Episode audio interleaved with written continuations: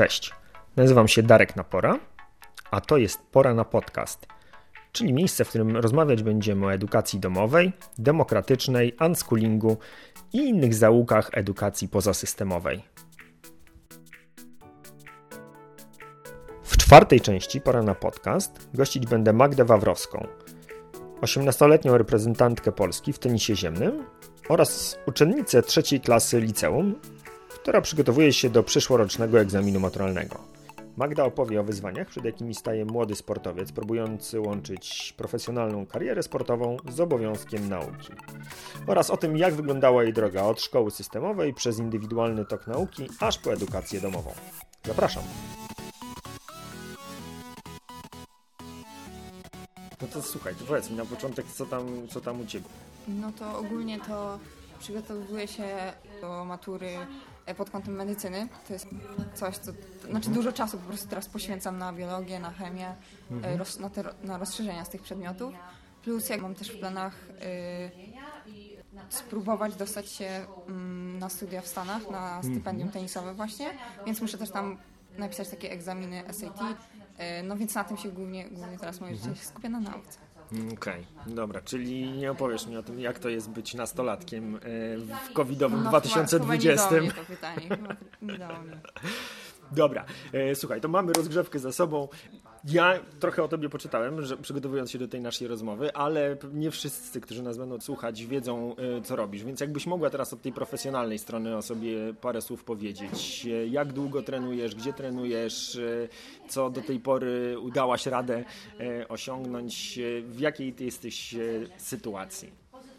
No to ogólnie trenuję od 5 roku życia, czyli 13 lat już w sumie. Tenis trenujesz, Tak, bo tenis to nie ziemny. dla wszystkich e, oczywiste. Yy, tak, tenis ziemny. Mm.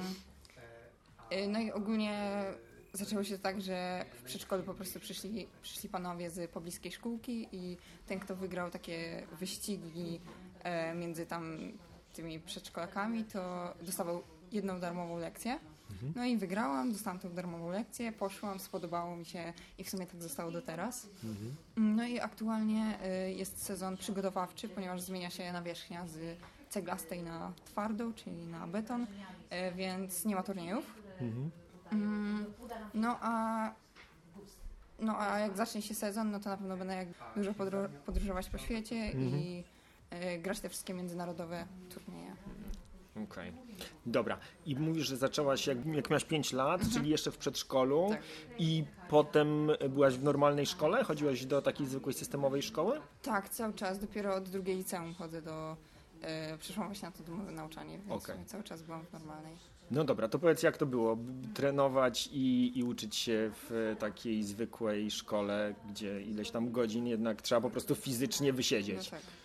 No to na początku wiadomo, że podstawówka taka, bo ja jeszcze chodziłam jakby do, e, do szóstej klasy podstawówki, potem gimnazjum, to podstawówka myślę, że to nie był duży problem.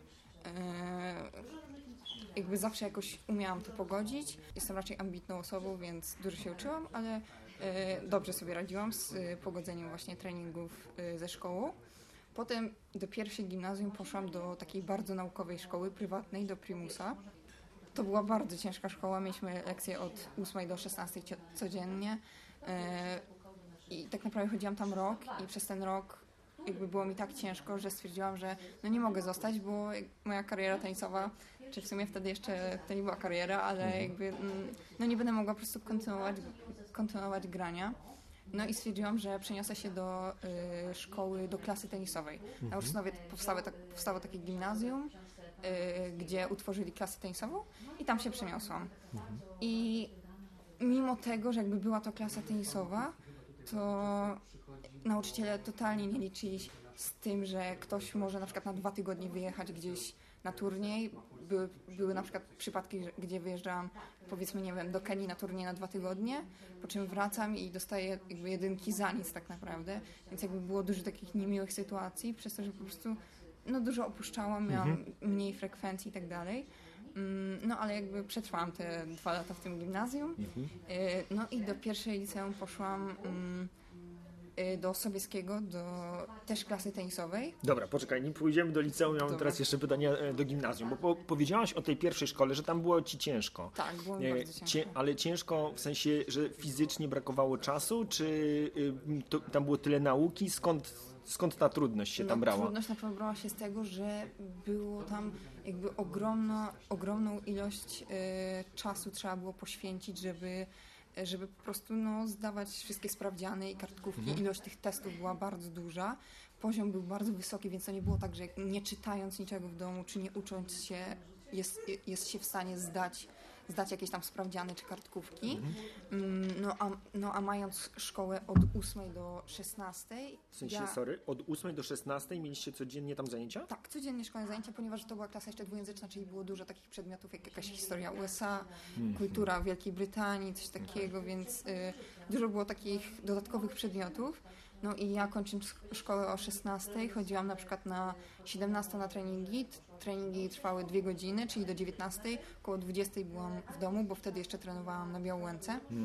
Y, A ja jestem z Ursynowa, więc totalnie drugi koniec.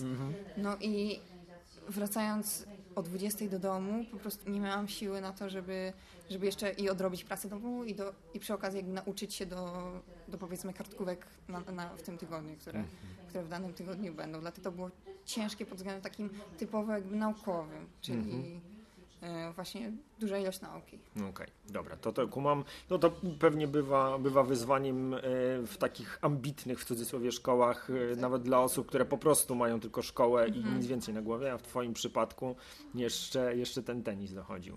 No dobra, a z takich logistycznych rzeczy mnie to ciekawi, a jak byłaś w tych gimnazjach, to no, trenowałaś codziennie? Miałaś treningi wtedy? Zawsze tak. Oho, zawsze okej. codziennie. Dobra, to- a WF, musiałaś chodzić na WF na przykład?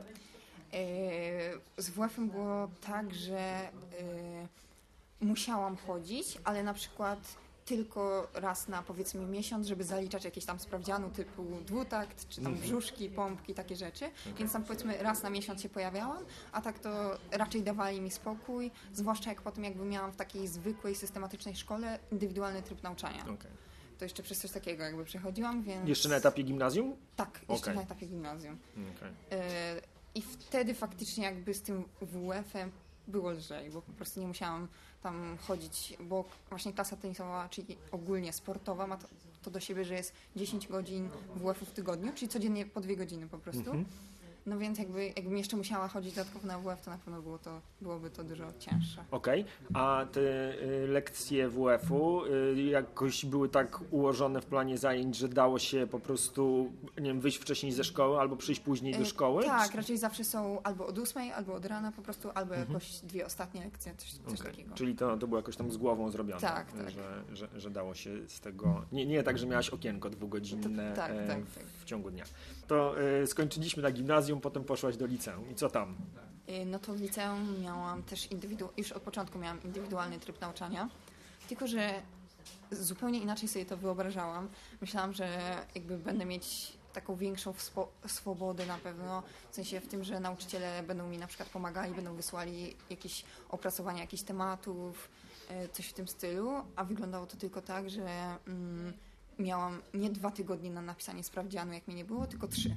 I to była jedyna rzecz, która jakby e, która jakby była pomocna, a ni- nic więcej jakby nie dawali i dlatego jakby ten indywi- indywidualny tok nauczania się nie sprawdził. Okej, a tak w realu e, bywałaś w ogóle wtedy w szkole?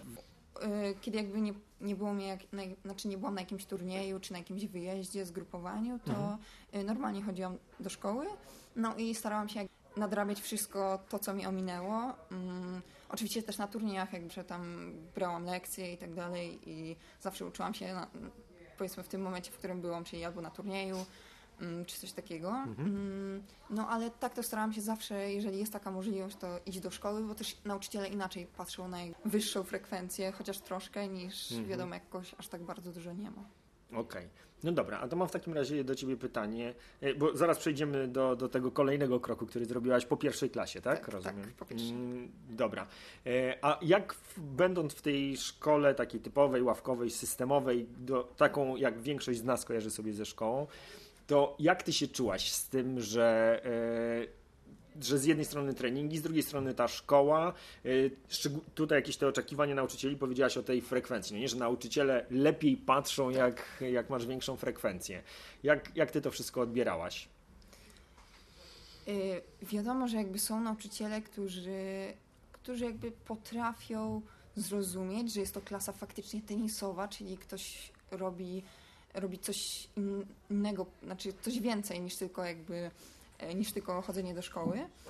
I zdarzali się tak, tacy nauczy, nauczyciele i na pewno to też pomagało, że jakby byli właśnie, którzy e, powiedzmy nie musiałam u nich zaliczać każdej co do jednej na przykład kartkówki albo e, nie brali mnie do tablicy jak, jak po prostu przyjeżdżałam z turnieju, ale było mhm. bardzo dużo nauczycieli, którzy po prostu no, nie ułatwiali sytuacji i no tak naprawdę tak trochę po złośliwości właśnie, y, czy, czy, to brali do tablicy, do odpowiedzi, mhm. czy jakby kazali zaliczyć każdy, każdy najmniejszy y, test, kartkówkę.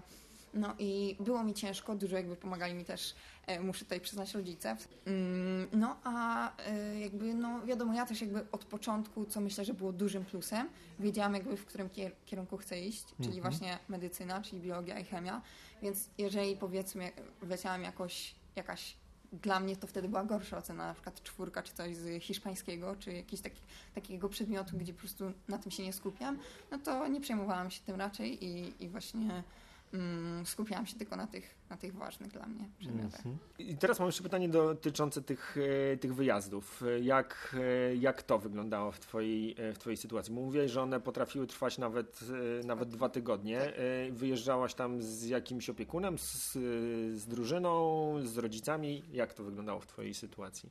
No właśnie niestety w Polsce tenis jest na dosyć znaczy nie ma takiej pomocy ze strony jakby, znaczy takiej finansowego jakby takiego wsparcia, czy właśnie mm, takich ekip, z którymi się jeździ na turnieje, co jak bardzo częste w przypadku takich krajów jak na przykład właśnie Włochy, czy, czy w ogóle jakieś takie mm, Hiszpania y, ze Stanów, tam jest coś takiego, że zawsze jeździ trener, grupa zawodników, jest zawsze raźniej, jest z kim zawsze potrenować, jest z kim zagrać debla.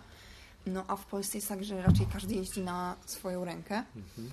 No, czyli najczęściej jest to rodzic, czasami jakiś dziadek, coś, coś takiego. Mhm. Mm, no, a w moim przypadku było to właśnie, y, był to albo tata, albo y, jakaś tam koleżanka i na przykład jej trener. No bo tutaj jest też aspekt taki, że jakby trenerom nie opłaca się jeździć z zawodnikami, bo y, po prostu więcej zarobią stojąc te powiedzmy 10 godzin na korcie mm, i trenując z amatorami, niż no, spędzić powiedzmy dwa tygodnie ze mną na turnieju. Ale wiadomo, że jeżeli na przykład braliśmy trenera, no to temu trenerowi trzeba było tak dziennie powiedzmy zapłacić 400 zł za opiekę nad nami na takim turnieju. No głównym aspektem są te takie jakby e, finansowe sprawy, mm -hmm. no mhm. bo no, nie ma takiego dofinansowania. Za każdy przelot płaci się samemu, mm, okay. więc jakby no. E, czyli e, całość, e, całość kosztów, całą logistykę, spanie, transport dla ciebie i ewentualnie tej osoby towarzyszącej pokrywali po prostu twoi rodzice. Dokładnie, tak. I dalej tak jest? I dalej tak jest. Hmm. No dobrze. Wielka wdzięczność dla rodziców, rozumiem. Natomiast, natomiast, a czy są w ogóle w Polsce tacy zawodnicy w Twoim wieku, którzy nie muszą dokładać do, do swoich treningów? Są i jest to pierwsza trójka, powiedzmy. W sensie teraz się zmieniło, bo mm, kiedyś było tak, że wystarczyło być tylko y, w, y, jakby w top 600 na świecie i wtedy finansowali powiedzmy tylko loty na turnieje. Mhm. No a teraz trzeba już być w top 100 na świecie, no co jest już no, bardzo, bardzo ogromnym w sumie osiągnięciem. No i dofinansowanie może ma, wydaje mi się, że tak 10 osób, tak mhm. 5, coś takiego. Mm, takie jakiekolwiek, no a tam takie dobre to powiedzmy tam jedna czy, czy dwie. Mhm. Dobra, a jeżeli chodzi o jakieś twoje plany na y, sportowe oczywiście, y, to jak to sobie wyobrażasz w najbliższej, dającej się przewidzieć przyszłości? No to właśnie, jeżeli jakby będę kontynuować y, granie w tenisa, to na pewno wyjadę na te na studia w Stanach, na stypendium tenisowe, które jakby, mm, pozwala dalej na profesjonalne granie i normalnie tam się już gra, w sensie jest dużo tenisistów, którzy jakby przeszli, którzy dopiero rozpoczęli jakby taką prawdziwą karierę tenisową, czyli, czyli po prostu e, zaczęli grać e, z pieniędzmi. mhm. po takich studiach, no bo na takich studiach gra się w, są dywizje, w pierwszej na przykład dywizji to grają jakby bardzo, bardzo naprawdę dobrzy gracze, mhm. no i, i dlatego jest, można właśnie rozpocząć taką karierę profesjonalną już E, po takich studiach, więc jeżeli e, szłabym pod kątem tenisa, to na pewno pojechałabym na takie studia. Mhm, Okej, okay. a masz już wybrane miejsce? Mam wysłane wideo, mam, y, przygotowuję się do tych egzaminów i dopiero na sam koniec, jak już będę znać wyniki i tak dalej, to będę składać papierów, bo to się okay. robi też przez jakby, no sama tego nie robię, tylko też mam pana, który jest za to powiedzmy odpowiedzialny i pomaga mi jakby we wszystkim, okay. żeby to ogarnąć. Okay. To, to była ta część sportowa, a teraz ta część, e, która jest powodem, dla którego żeśmy się spotkali, czyli w którymś momencie e, pojawił się pomysł edukacji domowej. E, I jak to wyglądało u Ciebie? Skąd ten pomysł, kto Ci to zaproponował, skąd inspiracja, żeby, żeby tak, tak podejść do tematu? Jak to wyglądało? No to jeżeli chodzi o tenis, to jest taka jedna znana szkoła dla tenisistów, w sensie no, to jest SAD, czyli Sopocka Akademia Tenisowa dokładnie. I to jest szkoła y, w Sopocie, która właśnie, y, do której jakby uczęszczają tak naprawdę wszyscy tenisiści. Naprawdę, wszyscy moi znajomi tam chodzą i to jest szkoła, można chodzić tam stacjonarnie, ale to raczej dla osób, które tam mieszkają, mhm. a na przykład osoby, zawodnicy z Warszawy, czyli tak jak ja na przykład, yy, czy, z jakichś innych miast, no to mają właśnie homeschooling, czyli to domowe nauczanie przyjeżdżają tam tylko na, na jakieś egzaminy, raz na jakiś czas. No i tak wygląda ich nauka. Mhm. No i byłam nawet w tej szkole właśnie po pierwszej liceum. Stwierdziliśmy z rodzicami, że jakby za dużo tracę czasu na takie niepotrzebne przedmioty w, mhm. w zwykłej, systematycznej szkole. No i że dużo łatwiej będzie mi jednak w takiej szkole, w takim, na takim domowym nauczaniu. Mhm. No więc pojechaliśmy nawet już do tej, do tej Sopockiej Akademii Tenisowej, i, e, żeby się zapisać. No ale jakoś tak tuż przed rozpoczęciem roku mój tata stwierdził, że kurczę, po co jeździć do Sopotu na te egzaminy, skoro na pewno w Warszawie też są takie szkoły. No i właśnie wynalazł e, liceum Astrid, które jakby tak, także ma właśnie to domowe nauczanie i w sumie stąd mhm. właśnie tak się zaczęło. Okay. E, dobra, a pomysł e, dowiedziałaś się o tej Sopockiej e, Akademii Tenisowej w jaki sposób? No właśnie tak, taki, że jakby dużo tenisistów to zaczyna to okay. indywidualne nauczanie, w sensie indywidualne, to takie... Znaczy ma szkołę opartą na szkołę, edukacji tak, domowej. Tak, szkołę opartą mhm. na, na, edukacji domowej zaczynają już na przykład w podstawówce, więc gdzieś to się od początku jakby mhm. przewijało za mną, tylko no myślę, że jakby takie ogólne wykształcenie, czyli takie wykształcenie do gimnazjum, nawet myślę, że gimnazjum jest potrzebne każdemu, czyli mhm. nawet jeżeli ja się skupiam na biologii i chemii, no to nie wyobrażam sobie nie wiedzieć ile to jest, yy, znaczy ile jak się liczy ułamki, czy jakieś mhm. takie rzeczy, czyli jakby. Dlatego myślę, że w podstawówce jakby to domowe nauczanie, no to też jakby nie jest taka super rzecz, ale mhm. na dalszym etapie myślę, że jak najbardziej to mi bardzo pomogło. Ja tak. oczywiście mam y, trochę inną opinię na temat Jasne. tego, kiedy zaczynać edukację domową i z czym się wiąże bywanie w szkole, ale, ale kumam, y, kumam o co tobie chodzi. No dobra, y, czyli trafiłaś do drugiej klasy do, do Astrid, która jest taką szkołą opartą na, na edukacji domowej. I jak to teraz wygląda w twoim przypadku? Bo jedną z takich najbardziej niepokojących wielu rodziców, ale też młodych ludzi w Twoim wieku e, rzeczy jest to, że po prostu nie ogarną tego, e, tej cał, tego całego nawału e, informacji, jakie muszą przyjąć. Podstawa programowa, tutaj tej, tej treści jest tyle, że o Matko Bosko i boją się zostać z tym sami. Natomiast ty, będąc w, tej, w tym miejscu, w którym jesteś, nie zostajesz, rozumiem, z tym sama, masz, nie, masz wsparcie. Więc jak to, jak to teraz wygląda w twojej, w twojej sytuacji? No to ja właśnie y, całą drugą klasę uczęszczałam do tej szkoły, no i teraz jestem w trzeciej. Mm, no i mm, jeżeli chodzi o wsparcie, to jakby jest naprawdę, naprawdę ogromne, ponieważ mamy tutaj y, swoich tutorów, mhm. którzy jakby można tak powiedzieć, że prowadzą cię za rękę przez, przez szkołę, przez całą szkołę i naprawdę pomagają we wszystkim. Yy, można się ich zapytać o wszystko i tak naprawdę ciężki to jest pierwszy miesiąc, pierwsze dwa miesiące, kiedy, kiedy można się czuć jakby takim, że wszystko staje się takie trochę przytłaczające, bo nie, nie do końca wiemy za co się zabrać i yy, w moim przypadku tak było, że na początku myślałam sobie, że po prostu mm, jakby nie będę mieć też tyle motywacji, żeby y, uczyć się w domu. No ale po miesiącu czy dwóch jakby ta obawa zniknęła, no i jakby spokojnie można sobie mm, poradzić na Mhm. takim, y, w takim systemie i no też nie, na pewno nie jest się samym. Jest tutaj jakby masa ludzi, która, która dba właśnie o to, żeby pomóc, pomóc też zdecydować się, co chce się robić dalej, żeby pomóc jakby w takich, w takich w sumie ważnych szkolnych decyzjach. Mhm. Tak mi się wydaje. No i co pewnie też bardzo istotne, znowuż dla wielu osób, macie pomoc w tym zbudowaniu jakby struktury tego, co się, Tak. e, co się dzieje, no nie? E, dzisiaj mamy, który to jest 30 września, tak? A ty jesteś już po pierwszych egzaminach kończących, czyli... Tak. Dzisiaj była pierwsza sesja egzaminacyjna. No, czyli jakąś tam, nie wiem, jedną czwartą e, roku szkolnego masz już za sobą? Tak, po, myślę, że spokojnie tak można powiedzieć. no, po, po czterech tygodniach od rozpoczęcia roku Tak. e, szkolnego. Myślę, że byłoby sporo osób zainteresowanych tym, żeby pod koniec września już mieć z bańki e, jedną czwartą roku szkolnego. A powiedz mi, czy są wciąż takie rzeczy, które jakoś dla ciebie stanowią, nie wiem, trudność, wyzwanie, coś, czego się y, trochę nie spodziewałaś w, w tej formule opartej o edukację domową? Coś takiego, co było y, albo wciąż jest jakimś, y, no, jakimś po prostu wyzwaniem i trudnością, z czym wciąż się borykasz? Yy, Zawsze stresuję się przed właśnie każdą sesją egzaminacyjną, mimo że jakby wiem już jak to wygląda i mam jakby wyraźnie dany materiał, z którego mam się nauczyć, to zawsze jest to dla, dla mnie stresujące, ale, yy, ale jakby sesje są przeprowadzane w taki sposób, że naprawdę jak już tam jestem, to totalnie jakby mm, niczym się nie przejmuję, ani jakby nie boję się niczego, bo wiem, że na pewno jeżeli nawet nie będę czegoś wiedziała, to wszyscy jakby są po to, żeby właśnie mi pomóc i będą starali się mi to wytłumaczyć dopótąd, aż zrozumiem. I nie będzie takiej sytuacji, że ktoś mnie y, wyprosi czy coś takiego za, za, jak, jakby za nieposiadanie wiedzy z czegoś, tylko jestem jakby pewna, że, że mi pomogą. Więc raczej już teraz nie mam żadnych obaw. Okej.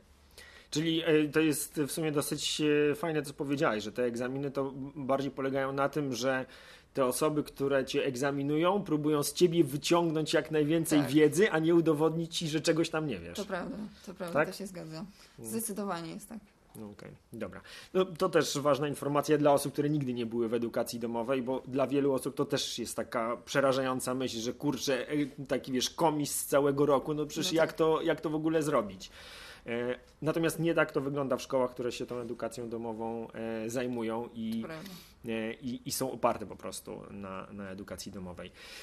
No dobra, to y, powoli będę cię, będziemy już dobijać do, do końca tej rozmowy, ale mam jeszcze do ciebie takie pytanie. Z- Jak, czy co powiedziałabyś osobom, które są w podobnej sytuacji jak ty? Czy to sportowcy, czy muzycy, czy mm, artyści, aktorzy, którzy często też mają problemy z pogodzeniem tej pracy czy kariery z, em, ze szkołą. Jakie, na jakie rzeczy powinni zwracać uwagę, e, decydując się na zmianę ścieżki edukacyjnej? E, Czy myślisz, że edukacja domowa to jest dla wszystkich dobre rozwiązanie, czy może niekoniecznie? Mm, szczerze mam taką opinię, że na pewno to nie jest dla wszystkich osób i przede wszystkim trzeba patrzeć na to, czy jakby jest się zdecydowanym na to, co chce się dalej robić, bo jeżeli ktoś totalnie jakby nie wie, w którą stronę chce iść, to myślę, że łatwiej będzie mu dojść do tego w systematycznej szkole, gdzie jednak musi się trochę pouczyć z każdego przedmiotu i będzie mógł przez to znaleźć coś, co go interesuje, coś jakby e, w czym będzie dobry. No a w edukacji domowej mm, jakby można łatwo pominąć przedmiot, na przykład z którego jest się dobrym, czy coś takiego. Mhm. I myślę, że y, bardziej, bardziej jest to na pewno dla osób, które albo na przykład rozwijają mocno swoją, swoją pasję, mm, czyli na przykład kochają śpiewać, y, jeżdżą po właśnie jakichś turniejach śpiewu czy coś takiego, no i nie mają czasu, to na pewno myślę, że dla takich osób z, takie, z taką pasją, z jakimiś takimi pobocznymi rzeczami, które realizują, to jest to super sprawa, no bo przede wszystkim właśnie chodzi o czas y, i o taką jakby umiejętność godos- gospodarowania swoim czasem. Mm, No a, no a tak jak mówiłam, właśnie nie polecam osobom, które raczej jeszcze totalnie nie wiedzą w którym kierunku. Mhm. Słuchaj, bardzo Tobie dziękuję, że Ja zgodziłaś dziękuję się ze mną pogadać. Bardzo było stresująco, czy jednak nie tak strasznie? Nie, no nie tak strasznie. Dobra. E, dzięki. Mam nadzieję, że to będzie wartościowe dla osób, które, które są w podobnej sytuacji e, do Ciebie. E, no i ja. Też dziękuję bardzo.